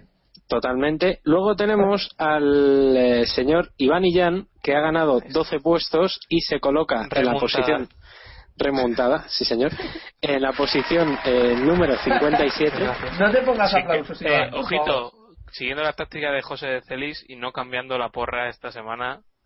Eh, re- reíros, pero yo solamente cambié la pole y tenía puesta pole de Hamilton y la lié para. O sea que, pese a todo, pese a todo, he ganado eh, seis puestos. Estoy en el puesto número 59. A ver, espérate un momentito. Que... Peso esta sección de, de la porra desde que aciertas algo, David. ¿eh? ¿Eh? ¿El qué, el qué, el qué, el qué, No, no ganado te esta sección en- dentro del podcast. Desde sí, ¿Verdad? luego. No, te digo yo. Y luego ya tenemos, ya acabamos, eh, tenemos al señor eh, Diego, que ha perdido 14 posiciones. ¿Cómo lo has hecho, Diego? Por favor. Tiene mérito. Tiene su mérito. Es un, un- he, he confiado en, en Rosberg y eso nunca, nunca es una buena Ay, idea. ay, cordero. Te estás Ya que soplando la nuca a Vidal Pascual, ¿no? David? Correcto, correcto. Y está el señor Vidal Pascual, está eh, Diego en posición 74 más una y en la posición 76 está el señor Vidal Pascual que ha ganado una posición. Están ahí en la pelea para evitar el descenso eh, a tres puntos de diferencia. O sea, Pero, que- oye, dijimos que el que quedara último se iba del podcast, ¿no? Algo así. O se dejaba bigote, no me acuerdo qué dijimos, pero vamos. Sí, sí, una, una de estas fue. Aquí esta sección es que duraba 30 segundos cuando iba yo líder, cuando iba yo por ahí... Ya, pero es que ahora... Pero, yo- pero, yo- ¿aquí ¿Qué pasa? Pero ahora Claro, que David es que- no es el último, pues... Claro, claro. No, no, perdona, es por Iván que ha sido el que más posiciones ha ganado. Cuidadito, que yo. Sí, claro. Sí, sí, sí. Ya. Seguimos para bingo. Es que luchar abajo es muy fácil. joder, eh. La Sí, sí. arriba es donde hay batallas, donde Claro, hay claro, claro. fuertes. Bueno, Claro, venga, claro, de la vida. ¿A que sí? Prosigamos, prosigamos. Vamos a hacerle eh, a José Carlos, a ¿Eh? Feliz, eh, nuestro cuestionario, el que le hacemos a todos Ah. los invitados que van viniendo, así que nada, prosi- prosigue- proseguimos con el cuestionario. Primera pregunta. ¿Quién va a ganar un príncipe para Corina, José Carlos? Eh, A mí me hubiese gustado que, que fuera Guillermo Torre del Amor, pero como está expulsado, espero que sea eh, Pascual Gaetano. Yo prefiero a Pedre, pero bueno. Buena salida de, de tal. A ver. Puto empieza, el... empieza con el test. Cabrón. ¿Qué piloto será campeón del mundo en 2013? Sebastián Vettel. Vale, esto era fácil. ¿Qué equipo será campeón del mundo en 2013 también? Apunto yo.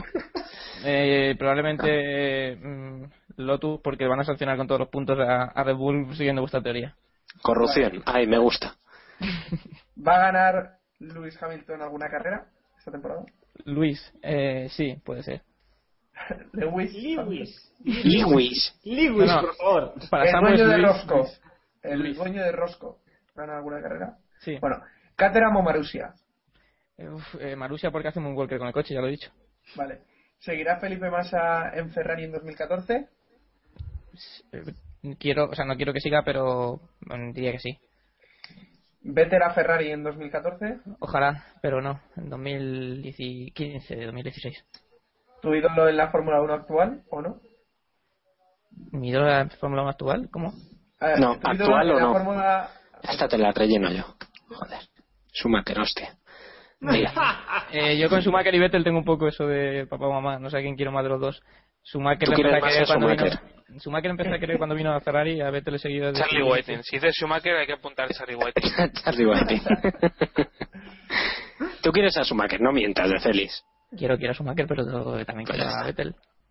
Vale, Schumacher, Schuma- Schumacher Vettel. ¿Equipo preferido? Ferrari. Vale. ¿Ayrton Senna o Alain Prost? Ayrton Senna, que es más Vettel que Alonso, pese a lo que dicen de Magic. Correcto. ¿Qué más televisivo? ¿Yuki Más tricampeón. O Luca Badoer? Luca Badoero, ¿O. Yuki Ide? Joder. Eh, Luca Badoer porque fue la primera carrera que, bueno, la única carrera que he visto en directo fue Gran Premio Europa 2009 y ahí estaba Luca Badoer quedando último con un Ferrari. Muy bien. Mito. Y no me avisaste, yo también estaba por allí, pero bueno, en fin. No, no quise. ¿Domenicali dimisión? ¿Sí o no? Samu y Domenicali, ambos. Correcto. Vale. Eh, Kimi Espera, se está notando ¿sí que, me está chivando la respuesta Sánchez de Castro, ¿no? No, no, no, no. ¿Qué va? Sigamos. Eh, Kimi Raikkonen, ¿sí o no? Le dio un título a Ferrari, así que sí. Vale. ¿Y quién tuvo la culpa de lo que ocurrió en McLaren en 2009, eh, en 2007, perdón? Bueno, y en 2009 también. En 2009. Realmente esa pregunta mola más. Culpa, bueno, cuando estuve en, en Walking visitando la fábrica y eso, preguntamos a los trabajadores de allí y decían que, que habían pasado cosas raras. O sea, eh, creo que es evidente que pasaban cosas raras y culpa la verdad es que no lo sé. Culpa del, de, de la fotocopia, ¿no? Imagino. El de las fotocopias. Pobre hombre, ya es, pasado, el ¿no? segundo, es el segundo que culpa de las fotocopias. Tercero, ¿eh? Tercero, tercero, correcto. Fotocopias, vale. Vale. Sigamos. Nos vamos a la actualidad y eh, existe el rumor de que Hulkenberg podría eh, marcharse de Sauber, ya que está sin cobrar, ¿no? Y negociar con Lotus. Algo Bueno, primero, que una decir? cosa. Primero, lo de. También es un rumor que no esté cobrando, creo. Creo que no ha sido confirmado. Vale, vale. Por eso digo que es un rumor. Es un rumor. No, pero empieza el rumor de que no está cobrando y de ahí viene el otro rumor de. Vale. De que podría ma- marchar a Lotus. ¿Algo que decir? Hay, hay, una, hay un detalle y es que le preguntaron a Sauber este fin de semana y no lo negaron. O sea, quiero decir, no dijeron, no, nosotros estamos pagando a Hulkenberg y va todo bien. No, no. Es que dejaron, lo dejaron muy en el aire y, y eso alimentó evidentemente más los, más los rumores. Eso lo lleva administración, ¿no? Dijeron. Sí, más o menos. Más o menos. Pero vamos, que los indios no pagan, se mantiene. Los suizos tampoco, ¿no? Los- sí, pero la jefa de la jefa es india.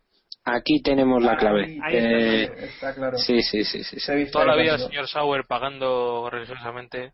El día 28 de la- Sí, sí, el señor Sauber pagando, que se lo digan a. Bueno, que, que eso, que vamos, que si se confirma la noticia y es para alargar a Grosjean, a mí me, me alegraría un huevo, sinceramente. O sea, Hulkenberg en el Lotus podría ser un espectáculo, ¿eh?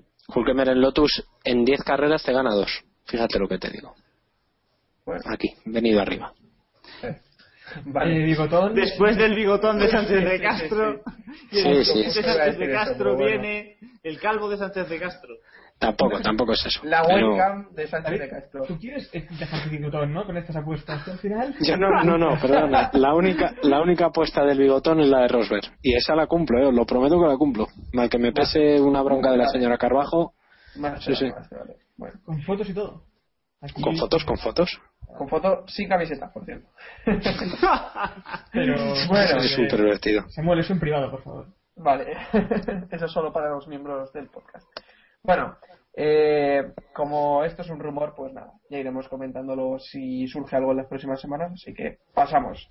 Pasamos a la rajada de Maldonado a través de Twitter, que dijo, está claro que no debemos mejorar solamente el carro, sino todos juntos, como equipo, si queremos ganar. Creo que más de uno no quiere ganar.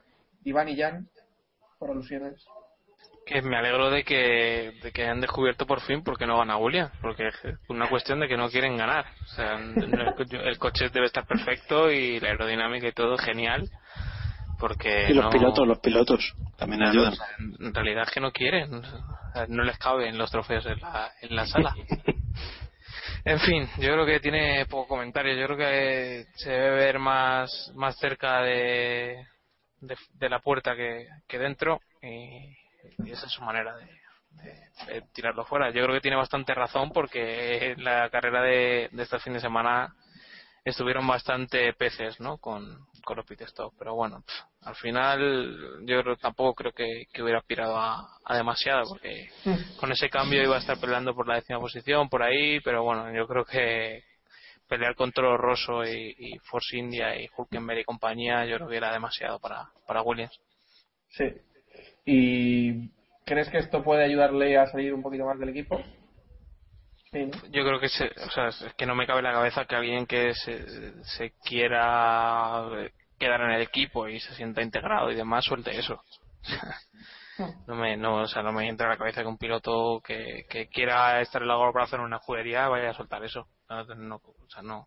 Bueno, tampoco olvidemos, eh, ¿cuándo fue cuando Maldonado dijo aquello de creo que están soñando, creo que están durmiendo en, en Grove o algo así creo que? Sí, con la victoria del año pasado, no sé qué.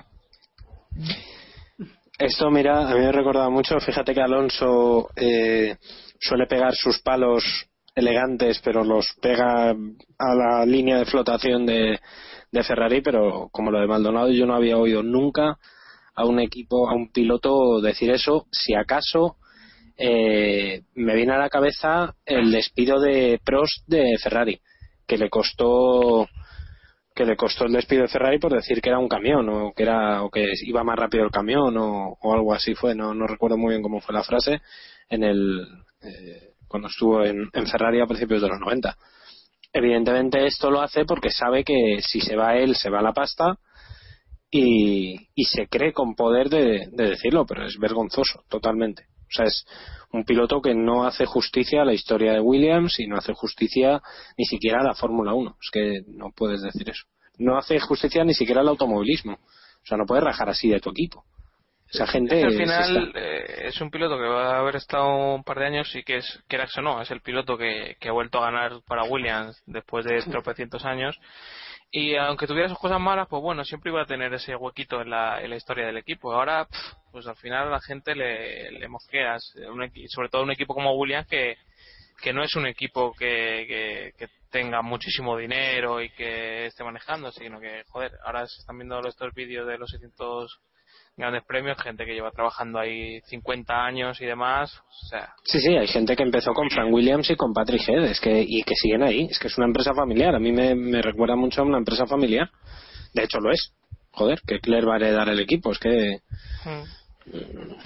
Que No. lo que decía yo de Maldonado fue en la calificación de, de Mónaco que dijo que la fábrica que la fábrica se ponga las pilas y despierte del sueño que están viviendo. Que fue este mismo año. Ya tomar que por culo. lleva- Es que- lleva dos. Sí. Ah, sí, y desde luego animas a tu equipo a que siga trabajando. Totalmente. Es que cuando Sí, eres un fuera de claro. serie, cuando eres un fuera de serie como pastor, nadie está a tu altura, hombre. Es, Claro. es lo que hay. Sí, sí. Claro, claro. Bueno. Por en cierto, fin. eh, tengo que comentarlo. Tenéis que buscar eh, en el timeline, si tenéis Twitter, en el timeline de David Coulthard, eh, una foto un poco extraña ¿quién? de Coulthard. Coul- Coulthard, eh, con J, Coulthard, eh, una foto un poco extraña de Alan McNish meando en un bote de Aquarius, parece. Eh, Paul Dirre está a su lado echando gasolina a un bote de Coca-Cola, porque ayer se quedó sin gasolina, eh, bueno, sin diésel exactamente, Alex Gurth.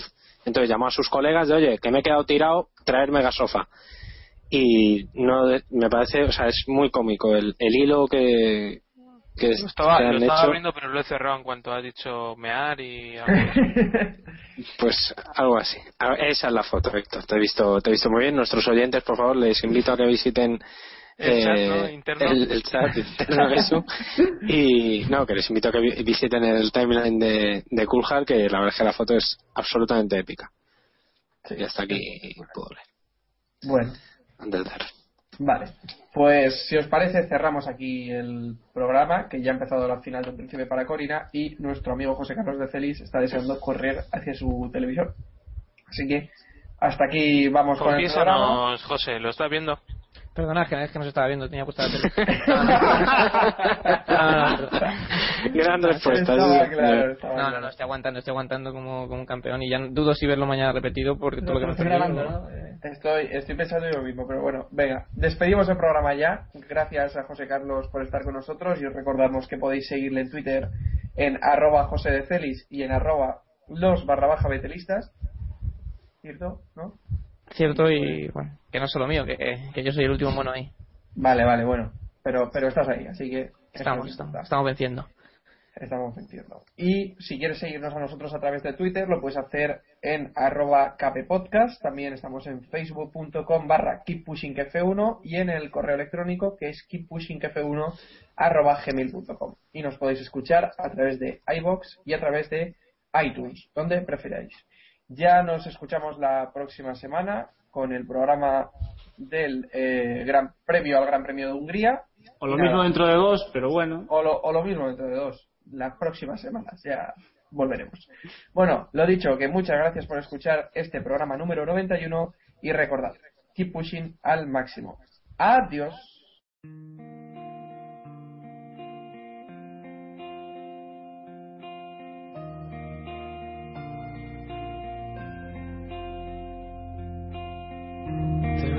star that lights the road. Will it take me to the end? Well, I don't know. For one last time, I'll take this ride and just drive.